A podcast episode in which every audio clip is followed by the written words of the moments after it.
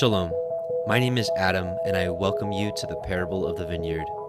Every day, Yahweh is waking up a remnant, a group of people who are coming out of deceptions, realizing our walk is to consist of faith and obedience to his righteous commands. Each week, we read through and examine a portion of the Torah, allowing the Spirit of the Most High to guide, teach, and open our eyes and ears to the wondrous matters out of his law. Join us as we seek to be refined by His Word, preparing ourselves for the return of our King of Kings, being faithful and obedient, walking in His way, truth,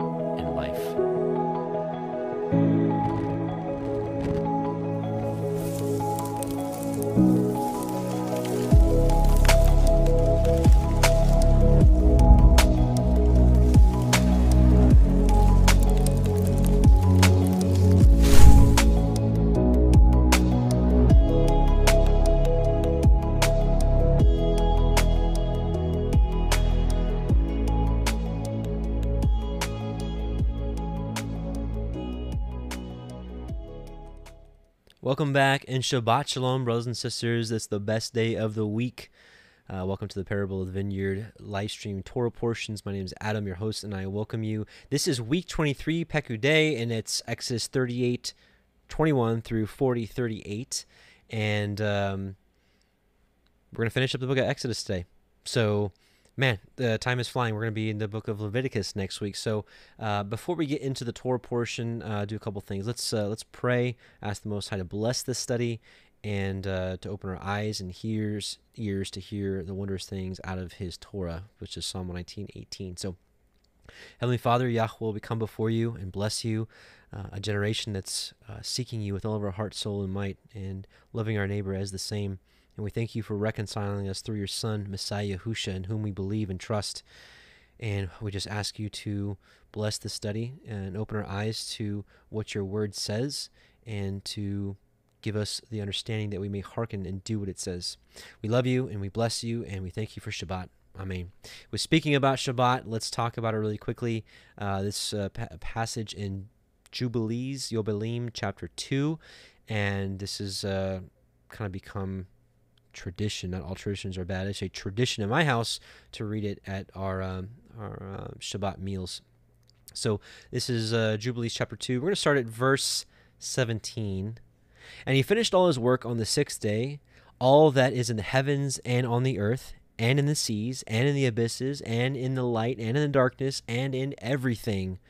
And he gave us a great sign, the Shabbat, that we should work six days but guard the Shabbat on the seventh day from all work. Just plain, very simple. Six days plus one equals seven. That's a week.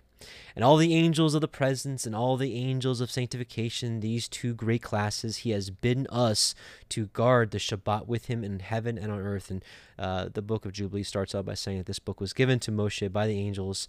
And so the us is angel speaking. So what's amazing is um, at the same time, that Shabbat is being celebrated in heaven, it's being celebrated on earth as well. So this is an amazing weekly meeting with the Most High um, to do what He's told us to do.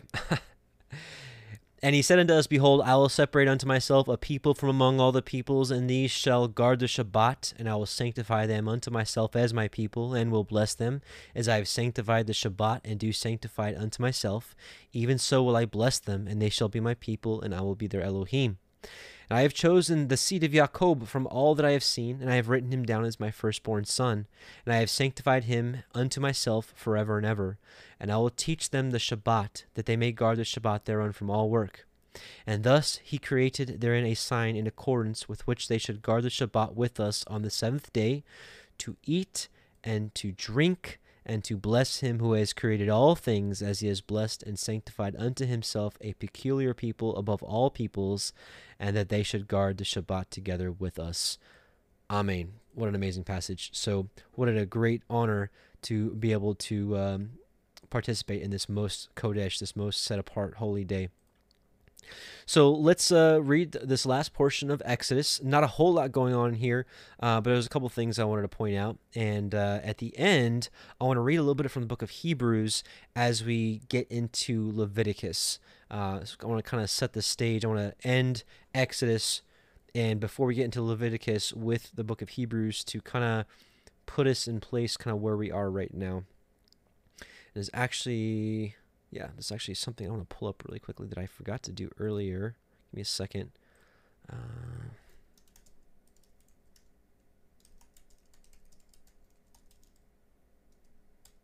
hang on one second. Okay, yeah. Okay, so Exodus 38, verse 21. This is the sum of the tabernacle, even of the tabernacle of testimony, as it was counted according to the commandment of Moshe, for the service of the Leviim, and by the hand of Ithamar, son to Aharon the priest. And Betzalel, the son of Uri, the son of Horai, of the tribe of Yehuda, made all that Yahweh commanded Moshe. And with him was Aholiab, the son of Ahisamach, of the tribe of Dan, an engraver and a cunning workman, and an embroiderer in blue, and in purple, and in scarlet, and in fine linen all the gold that was occupied for the work and all the work of the holy place, even the gold of the offering, was twenty and nine talents, and seven hundred and thirty shekels after the shekel of the sanctuary. And the silver the silver of them that were numbered of the assembly was a hundred talents, and a thousand seven hundred and threescore and fifteen shekels after the shekel of the sanctuary. A beka for every man, that is half a shekel after the shekel of the sanctuary. For everyone that went to be numbered from 20 years old and upward, for 600,000 and 3,550 men, and of the hundred talents of silver were cast sockets of the sanctuary, and the sockets of a veil, a hundred sockets of the hundred talents, a talent for a socket. And of the thousand seven hundred seventy and seven, I'm sorry, the thousand seven hundred seventy and five shekels he made hooks for the pillars and overlaid their chapiters and filleted them. And the brass of the offering was seventy talents and two thousand four hundred shekels. And therewith he made the sockets to the door of the tabernacle of the assembly, and the brazen altar, and the brazen grate for it on all the vessels of the altar, and the sockets of the court round about, and the sockets of the court gate, and all the pins of the tabernacle, and all the pins of the court round about. So, you know, it is amazing that Yahweh, you know, through his word made all things in this earth. And, you know, I mean, I hate even referencing what we were taught in school, but we even learn through uh, what's taught in school is that everything has a kind of symbiosis, like everything kind of works together uh, to keep um, nature running its course. Like you have, I guess, like a food chain. You know, have this thing eats that, and that eats that, and that eats that. Uh, this you know thing lives off that thing and this thing lives because of that thing and this thing eats that and that's eaten and then you know i mean it's just everything everything like even the the waste that comes out of animals and even man you know goes to fertilize the ground and it's the whole process starts all over again. Um, you know it's amazing that you know even when it comes down to the details of man that he makes each man according to what essentially what they were born to do uh, to keep even like society going. Um, and I want to read a passage about that. And what I mean is, like, some men were made to be, um, you know, carpenters, and some were made to be smiths, and some were made to do this and that. Um, and so we're seeing here, you know, like uh, these men that made the sanctuary, you know, that was the skill, that was the skill of wisdom and understanding given to them to the Most High. So we see that skill and wisdom given isn't just for reading the scriptures and interpreting the scriptures and talking about the word or prophecy or um, you know things like that. It's also for physical labor, you know, to to the service of Yah and to the service of man. Uh, we saw earlier, not this portion, but I think it was the last or the second before that, uh, that um, you know that uh, Betzalel, the, of the tribe of Yehuda was given the spirit of wisdom and understanding to complete these things for the for the tabernacle. So there's an interesting passage in the book of Ecclesiasticus Sirach that I want to read. And it's called uh, it's yeah chapter 38 24 through 34 it's called trades and crafts. So the wisdom of the scribe depends on the opportunity of leisure, and he who has little business may become wise. That's at least talking about the scripture, the wisdom of the scriptures. Now, how can he who become how can he become wise who handles the plow and who glorif- glories in the shaft of the goad, who drives oxen and is occupied with their work, and whose talk is about bulls? His he sets his heart on plowing furrows, and he is careful about fodder for their heifers. So too is every craftsman and every master workman who labors by night as well as by day.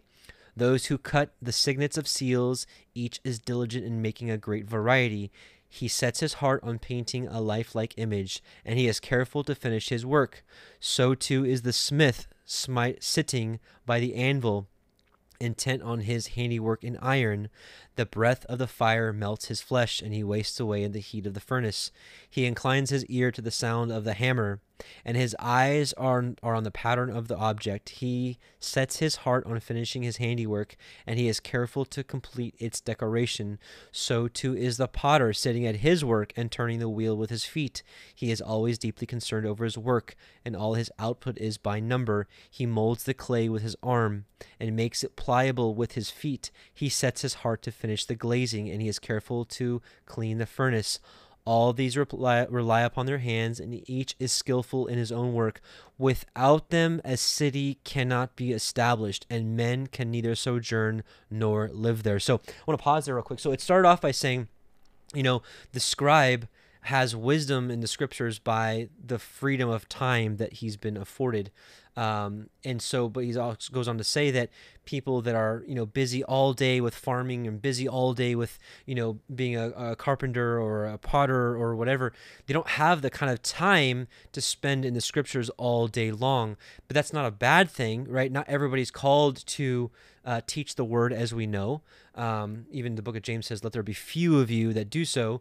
Um, but all everything for its purpose, and just like how nature works together, you know, some men are made to be potters, and some are made to be um, um farmers, and some are made to be uh, at least full time farmers, right? Some are made to, um, you know, uh, be a smith, and some are made to be um, carpenter, so on and so forth.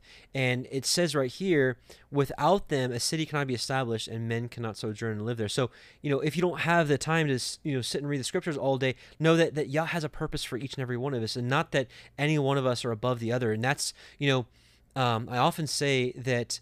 I'm not your teacher. The Most High, Yahusha is your teacher, and that's not to say. And people, um, I've actually had a couple people come at me lately and say, "You can't say that just to like get yourself out of trouble um, you know, by saying by saying that, and that's not actually why I say that. Why, um, I, I the reason I say I'm not your teacher is because, you know, ultimately we our teacher is Yahusha. Now he has given um, some of us the the ability to do things like that, but I say that because, you know, you are responsible, even though you know I, I may say certain things. Anything that I say. I research and make sure that it's the right thing. Otherwise, I wouldn't open my mouth. Um, you know, but that's not to say that I might be wrong about some things that I just can't see yet, and that it's up to you to you know check the scriptures for yourself or verify those kind of things because I do know that I will be judged by by what I say. Anyways, I don't want to get off off topic here, but the point being is that he made us all to do what we were called to do. And I pray that you are doing what he's called you to do.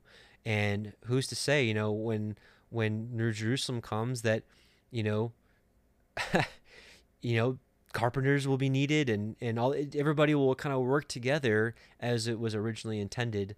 Um, and so all I say is is whatever skill Yahweh has given you, recognize it, walk in it, um, and be happy with what He's given each and every one of us to do, to do because um, He's the one that gives the wisdom in whatever whatever craft you're in.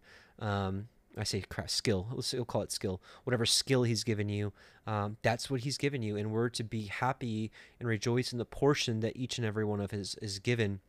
You know, just like the parable of the talents, he gave each uh, of the three uh, according to his ability, according to the ability that was given to him from above. And so, whatever we're doing, whatever specialty we have of the Most High, uh, let's thank Him for it and let's walk in it and do it the best of what we can. So, if you're a welder, weld the best you can. If you're a carpenter, well, carpenter the best you can. It's not proper English, but you know what I mean.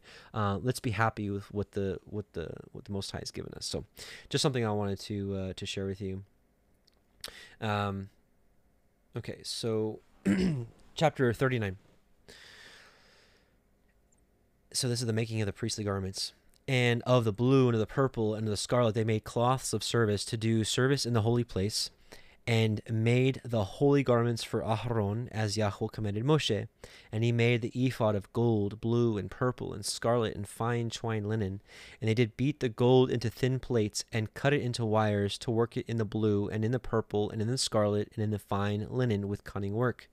They made shoulder pieces for it to couple it together. By the two edges was it coupled together, and the belt of his ephod that it was that was upon it was the same, according to the work thereof, of gold, blue, and purple, and scarlet, and fine twined linen, as Yahweh commanded Moshe. And they wrought onyx stones, enclosed in ouches of gold, graven as signets are graven, with the names of the children of Yashrael. And he put them on the shoulders of the ephod, that they should be stones for a memorial to the children of Yashrael, as Yahweh commanded Moshe.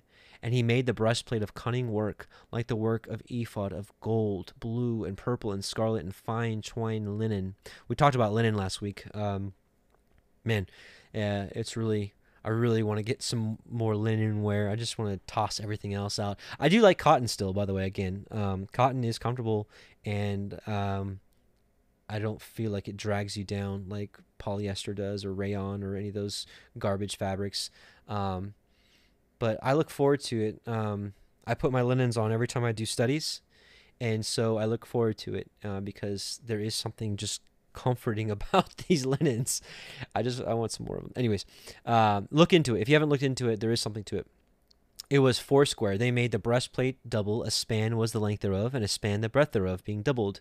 And they set it in four rows of stones. The first row was of a sardius, a topaz, and a carbuncle. This was the first row and the second row an emerald, a sapphire, and a diamond. In the third, third row a ligure, an agate, and an amethyst. In the fourth row a beryl, an onyx, and a jasper. They were enclosed in ouches of gold in their enclosings. And the stones were according to the names of the children of Yasharel, twelve according to their names, like the engravings of a signet, every one with his name according to the twelve tribes. And we spoke about this, about how these really closely matched, other than maybe just some translational differences between um, the original Hebrew and what became the what became the the Greek text for the Book of Revelation for the twelve foundation stones. I find that I believe that they are actually all one and the same, and um, of course uh, Yahusha being the chief cornerstone, uh, the the the, the the most important of um, the building blocks of that. But I do believe that we are uh, essentially building blocks of New Jerusalem, or like part of the building. And they made upon the breastplate chains at the ends of wreathen work of pure gold, and they made two ouches of gold and two rings, and put the two rings in the two ends of the breastplate.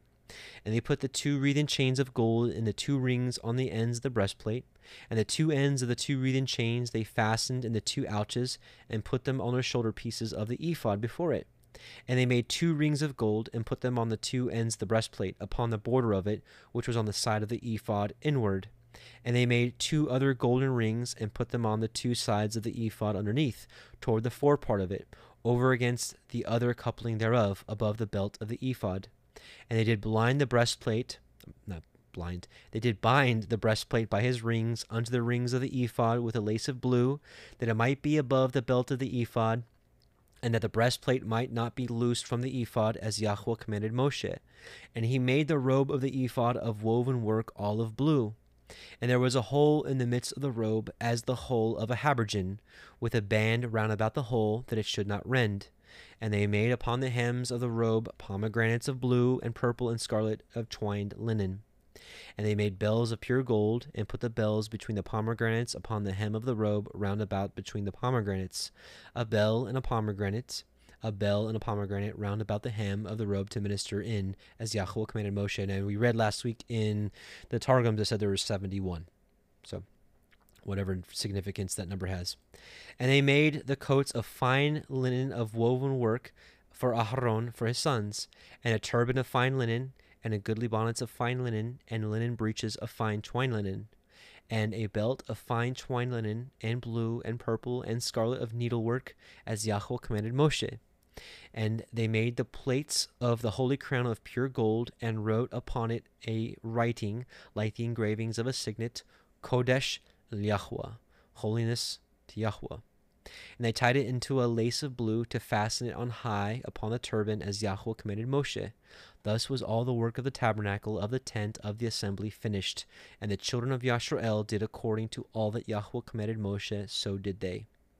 And they brought the tabernacle unto El Moshe, the tent, and all its furniture, his taches, his boards, his bars, his pillars, and his sockets, and the covering of ram skins dyed red, and the covering of purple skins, the veil of the covering, the ark of the testimony, and the staves thereof, and the mercy seat, the table, and all its vessels thereof, and the showbread, the pure menorah, the seven branched candlestick, with the lamps thereof, even with the lamps to be set in order, and all the vessels thereof, and the light and the oil for the light, and the golden altar, and the anointing oil, and the sweet incense, and the hanging for the tabernacle door, the brazen altar, and his grate of brass, his staves, and all his vessels, the laver, and his foot, the hangings of the court, his pillars, and his sockets, and the hanging for the court gate, his cords, and his pins, and all the vessels of the service of the tabernacle for the tent of the assembly the cloths of service to do service in the holy place, and the holy garments for Aharon the priest, and his son's garments to minister in the priest's office,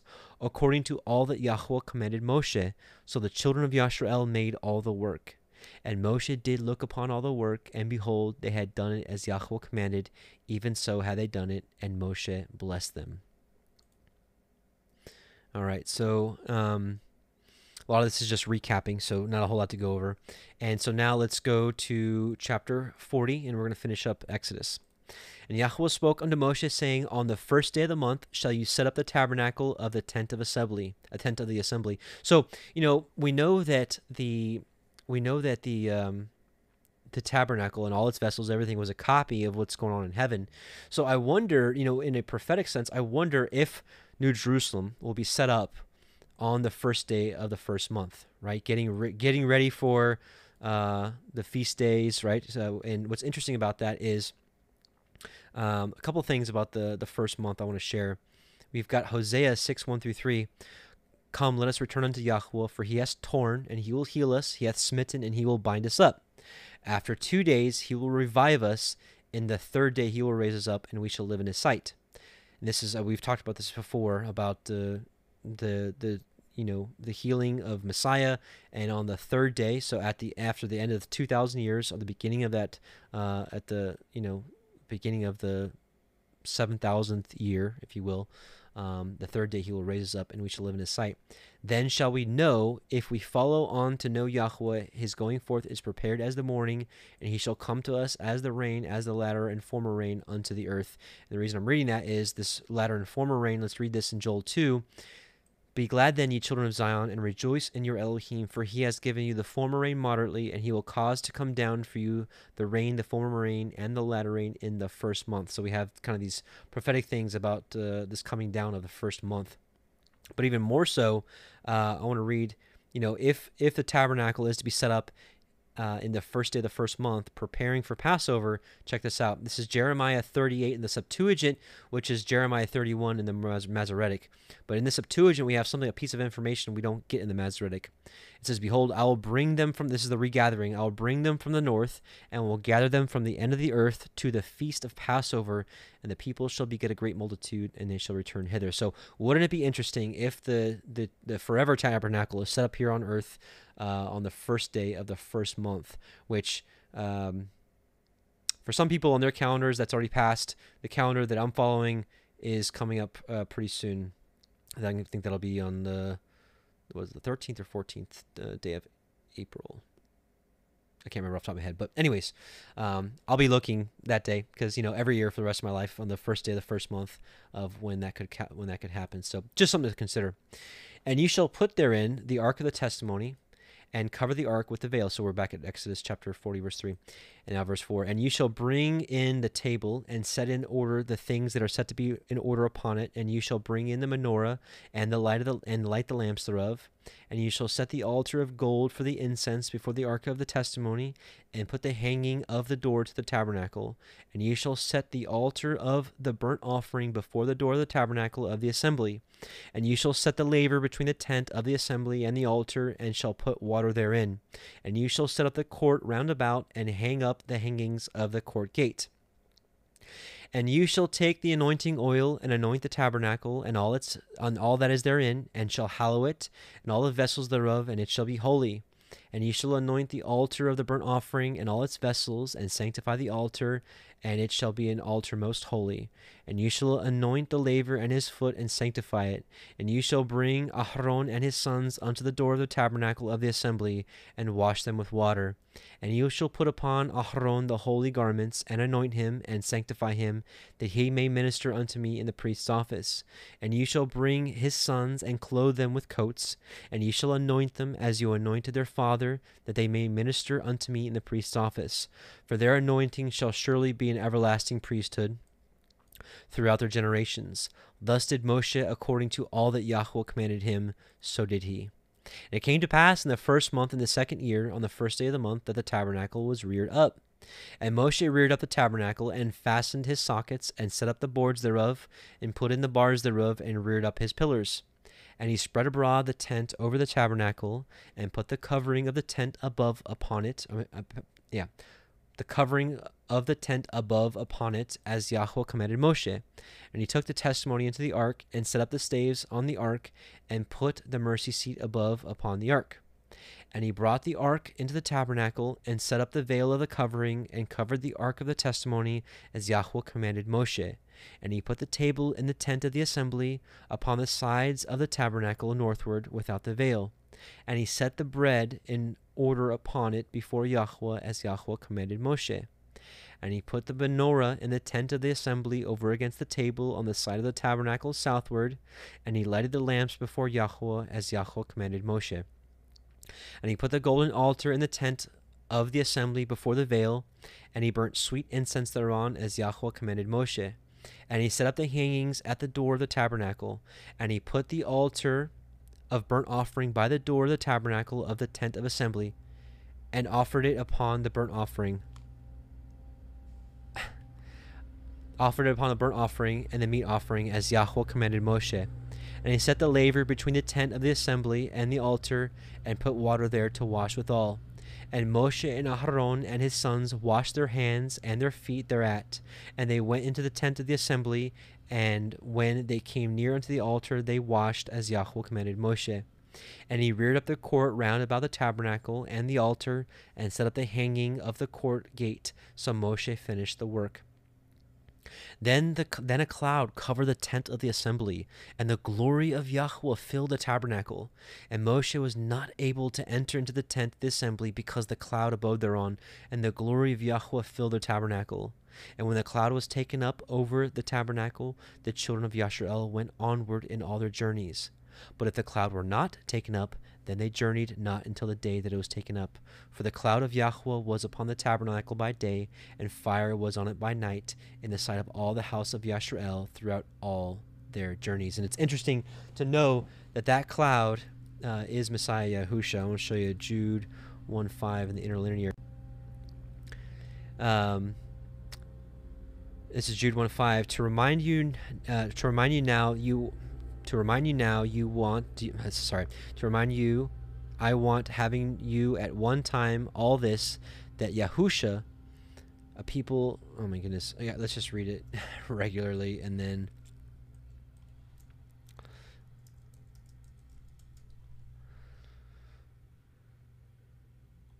Okay, now I desire to remind you that though you were once for all fully informed that he who saved a people out of the land of Egypt afterward destroyed those who did not believe. And so it's interesting here that the Greek actually says Iesus, uh, so it's Messiah who's the one that took them out of Egypt, right? And, and, um, anyways, so I just thought it was pretty interesting. For the cloud of Yahweh was upon the tabernacle by day, and fire was on it by night, in the sight of all the house of Yashrael throughout all their journeys. And so we are finished with the book of um, the book of Exodus. Now I want to read a little bit of Hebrews because you know what's what's coming in the next book. Uh, we do have some interesting things we can glean from it. A lot of it has to do with the sacrifices, and uh, so one thing we have to establish is Hosea three four. For the children of Israel shall abide many days without a king, without a prince, and without a sacrifice, and without an image, and without an ephod, and without a teraphim. So it was prophesied that we would be without this working Levitical priesthood. It'll be reestablished at the coming of Yahusha. But uh, without a working Levitical priesthood, without um, you know these uh, sacrifices, uh, and we're going to learn you know a little bit about why here in Hebrews. And the book of Hebrews, I think a lot of people have misunderstood it. People like to make it think it's talking about uh, doing away with the old law and a, and a new law, uh, but really the whole thing is about the priesthood and the sacrifices, the changing of the guard uh, of the priesthood and sacrifices, if you will. So we're going to read from Hebrews 8, and I want to segue this into uh, before we get into Leviticus, and we'll be referring. We're going to read Hebrews 8, 9, 8 and 9, and 10, and then 13. Now, the summary of what we are saying is, is this We have such a high priest who is seated at the right hand of the throne of the greatness in the heavens, and who serves in the set apart place of the true tent which Yahweh set up, and not man. For every high priest is appointed to offer both gifts and slaughters, sacrifices. So it was also necessary for this one to have somewhat to offer. For if indeed he were on earth, he would not be a priest, since there are priests who offer the gifts according to the Torah, who serve a copy and shadow of the heavenly, as Moshe was warned when he was about to make the tent. For he said, See that you make all according to the pattern shown you in the mountain. But now he has obtained a more excellent service, inasmuch as he is our also mediator of a better covenant, which was constituted on better promises. For if that first covenant had been faultless, then no place would have been sought for a second for finding fault with them, not fault, fault, fault with the Torah, finding fault with them, he says, See, the days are coming, says Yahweh, when I shall conclude with the house of Israel and with the house of Yehuda a renewed covenant, not according to the covenant that I made with their fathers in the day when I took them by the hand to lead them out of the hand land of Mitzrayim, because they did not continue in my covenant and I disregarded them, says Yahweh. Because this is the covenant that I shall make with the house of Yisrael after those days, says Yahweh giving my laws in their mind, and I shall write them on their hearts. Not, this doesn't mean like, oh, the laws on our hearts, so we just follow our heart. No, was, they're supposed to be on our hearts so that we actually, in our minds, so we actually follow them. Then I shall be their Elohim, and they shall be my people. And they shall by no means teach each one his neighbor and each one his brother, saying, Know Yahweh, because they shall all know me from the least of them to the greatest of them. Now, this part hasn't happened yet, because I can tell you, you know, uh, I don't know what your neighbor's situations looks like because I shall forgive their unrighteousness and their sins and their lawlessness I shall no longer remember. By saying renewed, he has made the first old. Now, what becomes old and growing aged is near disappearing, so it's not uh, done away with. Chapter 9 Now, the first covenant indeed had regulations of worship and, and the earthly set apart place. For a tent was prepared, the first part in which was the lampstand and the table and the showbread, which is called the set apart place. And after the veil, after the second veil, the part of the tent which is called the most set apart place, or the most holy place, to which belonged the golden censer and the ark of the covenant overlaid on all sides with gold, in which were the golden pot that held the manna, and the rod of Aharon that budded, and the tab- tablets of the covenant and above it the cherubim of esteem were overshadowing the place of atonement, about which we do not speak in detail. And these having been prepared like this, the priest always went into the first part of the tent, accomplishing the services. But unto the second part, the high priest went alone once a year, not without blood, which he offered for himself and for the sins of ignorance of the people. The set apart spirit signifying this, that the way into the most set apart place was not yet manifest while the first tent has a standing, which was a parable for the present time in which both gifts and slaughters are offered, which are unable to perfect the one serving as to his conscience only as to foods and drinks and different washings and fleshly regulations imposed until a time of settling matters straight. And so, again, this is not talking about, um, you know, this is not talking about doing away with the commandments and the Torah. This is all, this is talking about just the sacrifices and offerings, how it would be changed. And there's, we're going to talk about it more when we get into Leviticus. There was tons of prophecy. The Most High says, I don't do anything but but that I reveal it through my servants, the prophets, first. There was tons of prophecies that the sacrifices that he never really wanted those. I mean, he never really wanted us to leave the Garden of Eden, but we saw that he knew that he that we would eventually. He never wanted us to sin, but he knew that we would, so he suffered us, you know, these sacrifices until the time that Messiah Yahusha came and set the matters straight. But Messiah, having become a high priest of the coming of good matters, through the greater and more perfect tent not made with hands, that is, not of his creation, entered into the most set apart place once and for all, not with the blood of goats and calves, but with his own blood, having obtained an everlasting redemption.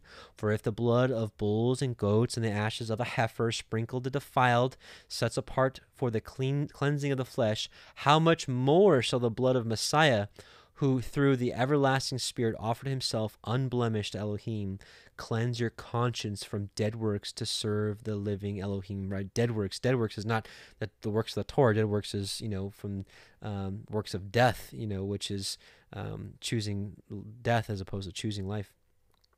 And because of this, he is the mediator of a renewed covenant, so that death having taken place for the redemption of the transgressions under the first covenant, those who are called might receive the promise of the everlasting inheritance. For where a covenant is, it is necessary for the death of the covenanted one to be established. For a covenant over those dead is firm, since it is never valid while the covenanted one is living. Therefore, not even the first covenant was instituted without blood.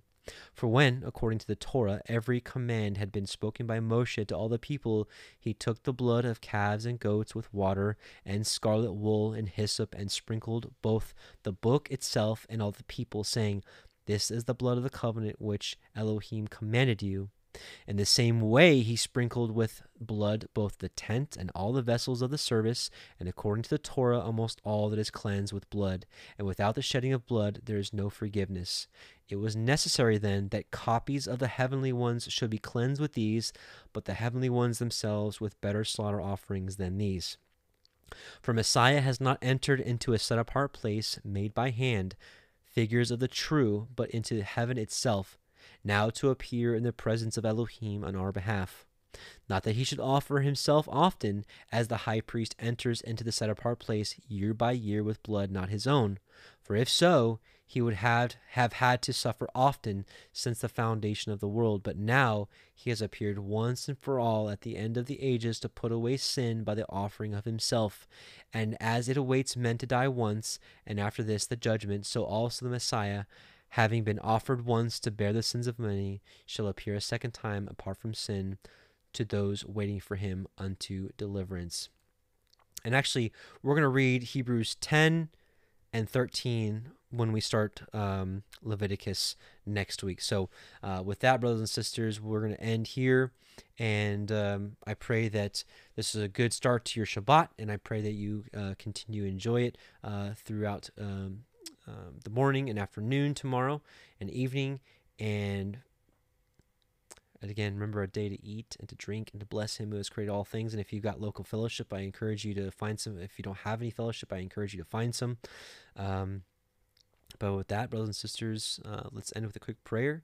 And uh, yeah, we'll uh, continue the Shabbat. So, Heavenly Father, Yahweh Most High, we come before you, Abba, in Yahusha's name, and we thank you for your Torah. We thank you for your whole word, which is a light unto our path. And we just bless you and thank you. And we ask that you prepare our hearts and forgive us our iniquities, and that we just may walk cleanly before you.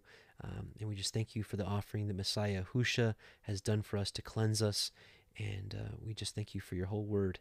And we pray that you continue to open our eyes and ears to be hearers and doers of your word. Uh, we love you and we say Shabbat Shalom to you. Amen and Hallelujah. So, with that, brothers and sisters, um, I uh, pray this might have been a, a blessing to you and uh, Shabbat Shalom.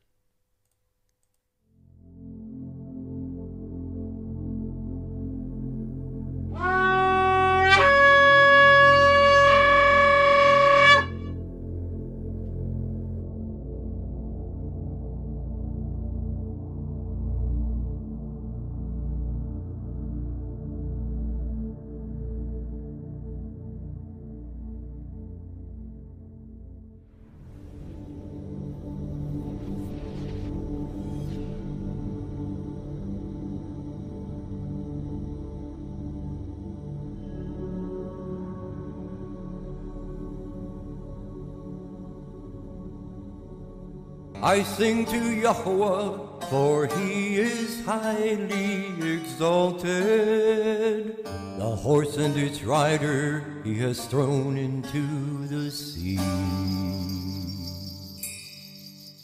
Yah is my strength and song, and He has become my deliverance. He is my El, and I praise Him, Elohim of my Father. And I exalt Him. Yahweh is a man of battle. Yahweh is his name. He has cast Pharaoh's chariots and his army into the sea. And his chosen officers are drowned in the sea of reeds. The depths covered them. They went down to the bottom like a stone.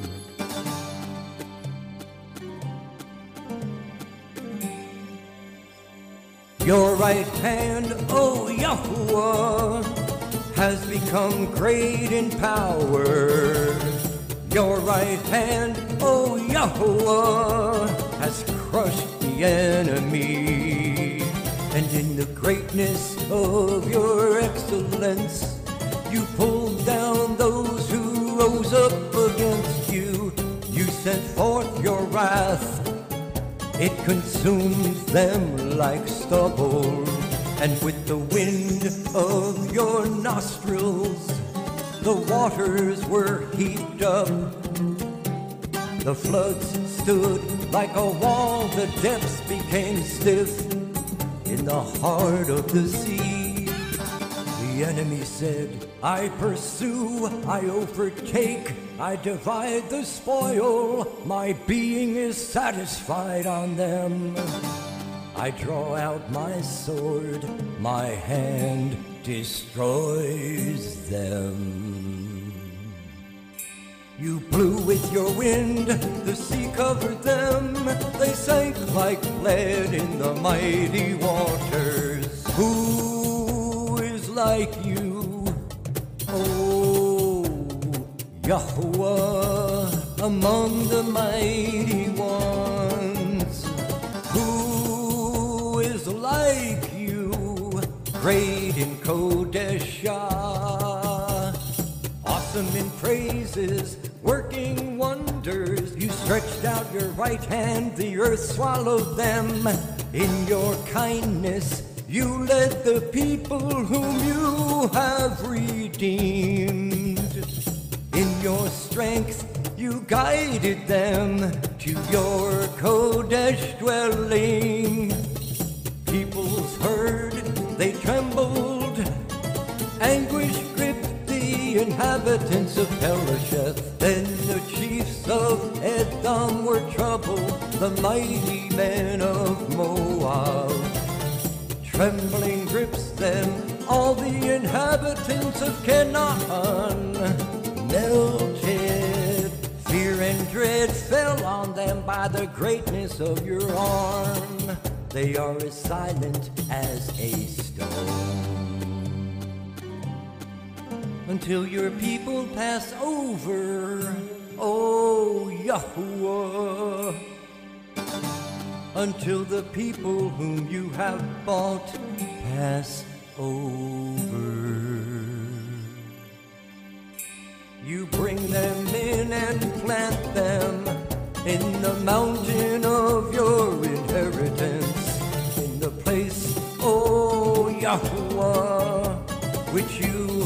made for your own dwelling, the Mikdash, O Yahuwah which your hands have prepared. Yahweh reigns forever and ever.